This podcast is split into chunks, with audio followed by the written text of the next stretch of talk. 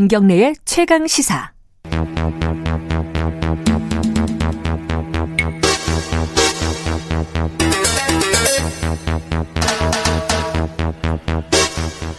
예, 사건의 이면을 들여다보고 깊이 있게 파헤쳐보는 시간입니다. 추적 20분 오늘도 두 분 함께 하십니다. 박지훈 변호사님 안녕하세요. 안녕하세요. 박지훈입니다. 한겨레 신문 김한 기자님 안녕하세요. 네, 안녕하세요. 아, 문자 중에 7892님이 진행자분의 웃음이 너무 예쁘다. 아. 무게감 있게 진행을 부탁드린다고. 애청자분의, 아이고, 죄송합니다. 이게. 요새 말로 엄근진. 아, 제, 아니, 제가 어릴 때부터 웃음이 예쁘다는 얘기를 너무 많이 들어가지고, 이게 참 감당이 잘 안 돼요. 근데 이제 좀 좋지 않습니까? 근데 뭐 또 청취자분들 따라서 좀 네. 평가가 다를 네. 수 있지만, 뭐 시사라 해가지고, 예, 시사입니다. 계속 이럴 수, 엄숙하게 할 수는 없잖아요. 아, 제가 좀 약간 심하게 해픈 편이긴 해요. 예전에, 아, 이, 이건 좀 말이 좀 그런데 네. 아버님이 돌아가실 때 장례식장에서 어머니한테 어. 엄청 혼났어요. 아. 왜 이렇게 웃냐고. 아. 손님들 아. 오면. 난전 되게 슬프거든요. 근데 네. 사람들 오면은 얘기하다 보면 이제 한 번씩 웃을 수가 있잖아요. 아. 그때 기억이 납니다. 네. 아, 씁쓸하네요. 웃 는 상이시네. 네, 그러니까 아, 이게 어쨌든 최대한 저희들이 진지하게 한번 진지할 땐 또 진지해야죠. 그죠?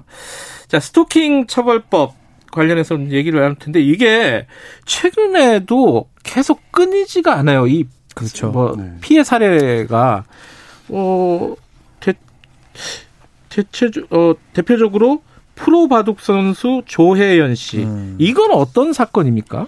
어, 프로바둑 선수 조혜연 씨라고 있는데요. 뭐 세계 랭킹 1위를 다툴 정도로 구단이라면서요? 네, 네, 굉장히 좀 뭐 바둑 여제라고 불리는 선수인데 이 선수가 네. 이제 그 동대문구에서 바둑 학원을 하는데 한 네. 이제 남성 팬이 팬이라고 처음에 접근을 해서 계속 이제 바둑 학원 외벽에 뭐 음란한 문구를 포함해서 낙서를 하고 협박을 하는 문구를 적어놓는다든지 음. 그 다음에 계속 이제 뭐 학원에 와서 사랑한다라고 고백을 막 소리를 지르고 뭐 고백을 요구한다든지 너는 내 거다 뭐 이런 얘기들을 하면서 수업을 방해했다는 거예요.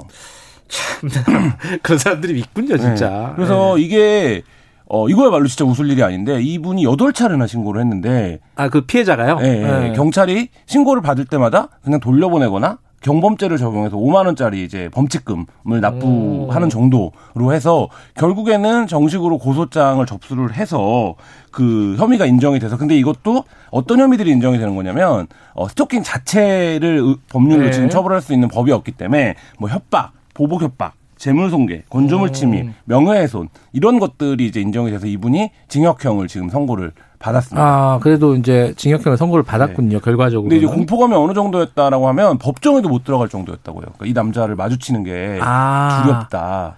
아, 그 피고인이니까. 아, 그렇죠. 들어가면 증인으로 네, 들어가든가 그렇죠. 해야 되니까. 그래서 뭐 스토킹 피해자들을 아. 겪는, 스토킹 피해를 겪는 사람들은 사는 게 현실 속 지옥이다. 이런 얘기를 많이 하고 다른 사람은 상상할 수 없다. 나의 처지나 상황을. 뭐 이런 음. 얘기들도 많이 실제로 합니다. 저는 뭐 연예인들 이제 뭐 밝힐 수는 없고요.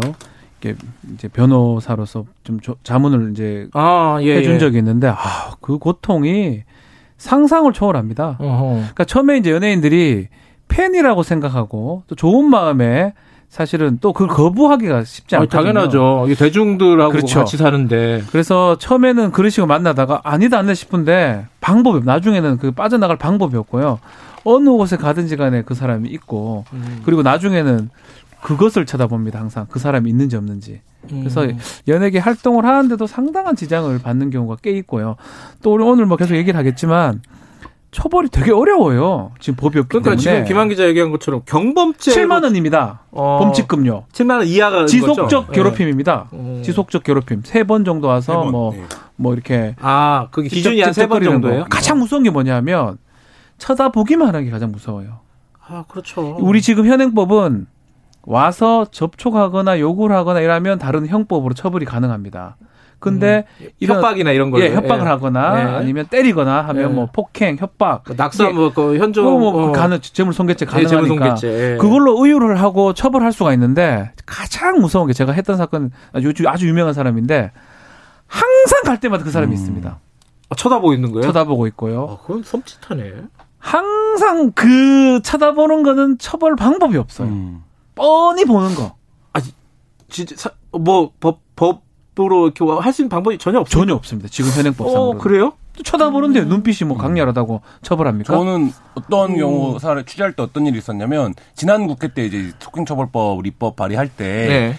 뭐 국회의원실에서 이제 스토킹 사례 네. 수집한 적이 있었는데 그때 어떤 사례가 있었냐면 어 어느 날부터 낯선 남자들이 네. 그러니까 여러 명입니다. 복수의 남자들이 계속 자기를 쳐다보는 게 느껴진다는 거예요.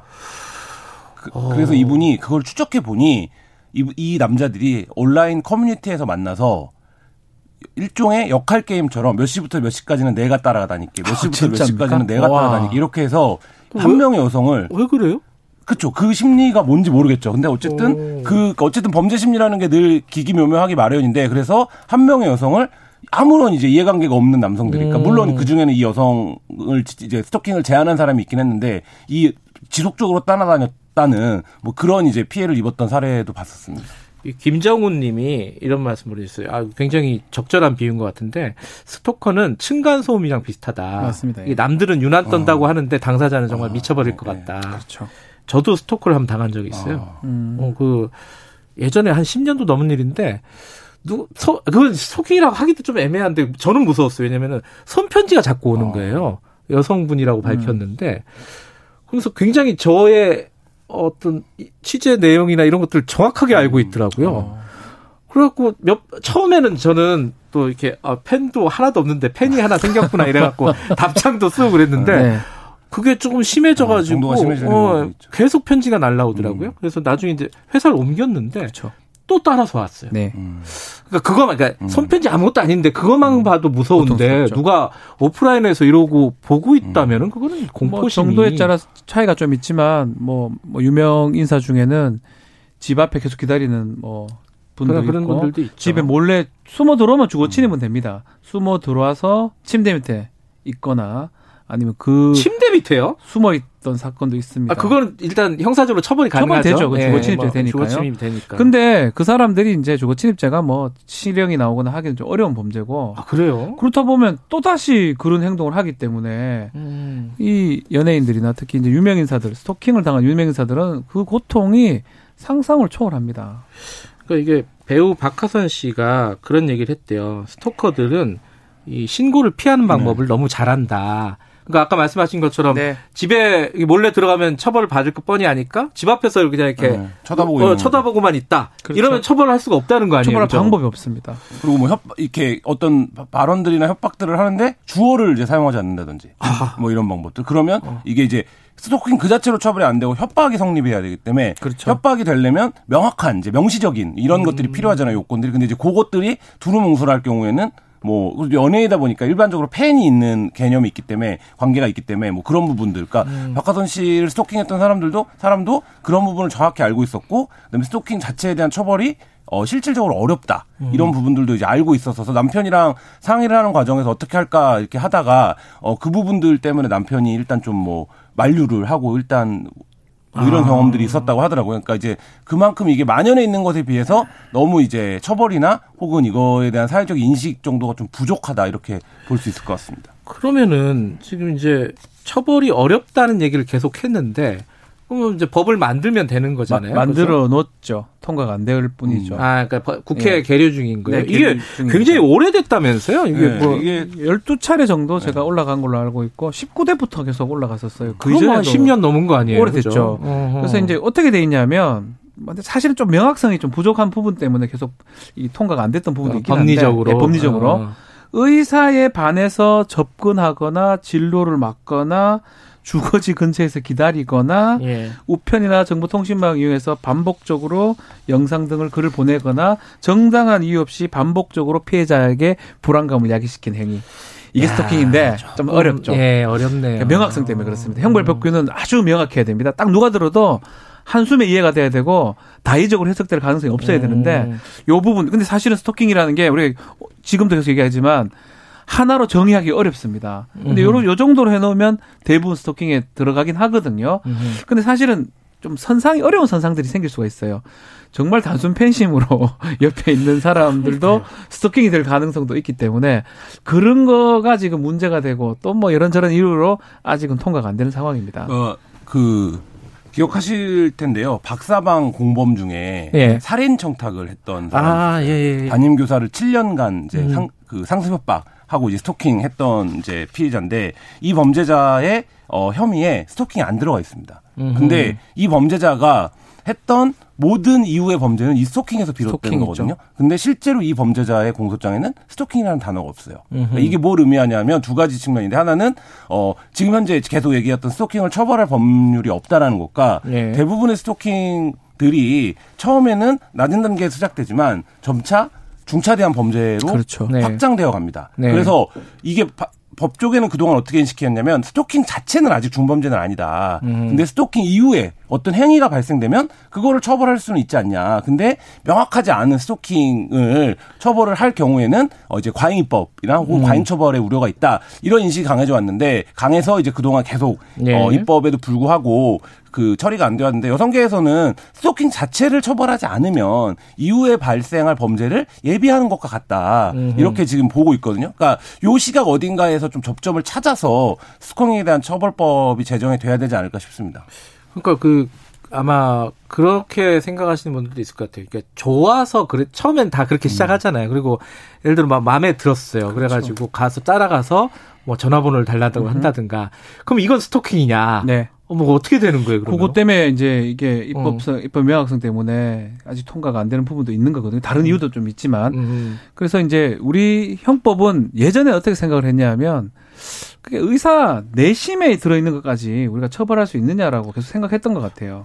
그게 그리고 어렵잖아요. 그게 이제 세 번 정도로 본 것 같아요. 음. 그렇다고 하도 그거는 경범죄지 사람의 마음의 표현이 음. 이것을 중한 범죄로 보기는 어렵기 때문에 경범죄로 세 번 정도 자꾸 괴롭히면 그거는 한 5만 원, 7만 원 범칙금 매기겠다는 게 이제껏 우리 법률적 태도였던 겁니다. 음. 근데 지금 김한 기자가 아주 적절하게 정확한 걸 지적을 했는데 모든 범죄의 시작이 이렇게 접촉을 하다가 어떤 자신의 어떤 욕구하고 이게 불일치했을 때 그게 다른 어떤 큰 범죄로 가버린 게 많습니다. 음흠. 이른바 이별할 때 연인 간의 범죄 같은 경우도 아. 비슷하거든요. 처음에는 그렇게 시작하지 않지만 예. 시작은 그렇지 않지만 결과가 참혹한 경우가 많기 때문에 예방적 측면에서 스토킹이라는 거 형법의 형벌의 명확성 원칙에 반할 여지는 있지만 네. 그것을 좀잘좀 보완을 해가지고 미리 조금 범죄를 예방할 수 있는 사- 차원에서 그것을 범죄화하는 게 필요하다는 게 지금 이제 스토킹 처벌 처벌법에 나왔던 내용들입니다. 스토킹을 개념적으로 보면 뭐 그- 저는 복잡하지 않을 수 있다고 보는데 왜냐면 법리적으로는 복잡한 쟁점이 있을 수 있지만 지금 이제 사람들의 어떤 상식적 눈높이에서 보면 그러니까 저희가 그 미투 이후에 많이 했던 말 중에 하나가 no means no라는 말 많이 했잖아요. 그러니까 싫다고 하면 싫은 거다. 그렇죠. 그러니까 이 스토킹도 그 사람이 어떤 행위를 했느냐가 중요한 게 아니라 상대방의 의도에 반하면 처벌하면 되거든요. 그러니까 내가 하지 마라고 했는데, 그러니까 처음엔 아, 팬인 줄 알고 명시적으로 하지 말라고. 예, 예. 했는데 하면 그 단계에서부터는 범죄가 될 수 있다. 그러니까 상대방의 의도와 다르게 어 행동 행위를 하면 안 된다라는 건 아주 기본적인 관계에 있어서의 원칙이기 때문에 사실 이제 많은 부분들이 그 부분을 준용하면 문제를 간단하게 좀 볼 수 있는데 사실 이제 그것이 아니라 다른 이제 법적 쟁점들을 뻗어 나가면 이런 경우는 어떡할 거고 또 저런 경우는 어떡할 거냐 이렇게 가는데 그게 아니라 그냥 No means no다 싫다고 하면 싫은 거다. 예. 음, 그, 뭐, 그, 그런 이제 강력 사건 중에 그런 게 되게 많잖아요. 헤어진 연인에게 그렇죠. 다시 만나자고 했다가 그걸 안 들어줘가지고 막 이렇게 폭행이 벌어지고 심지어는 뭐 살인까지 벌어지는 경우들이 굉장히 많잖아요. 이것도 스토킹이에요. 그죠. 이것도 스토킹 범죄의 일환으로 봐야 되거든요. 음.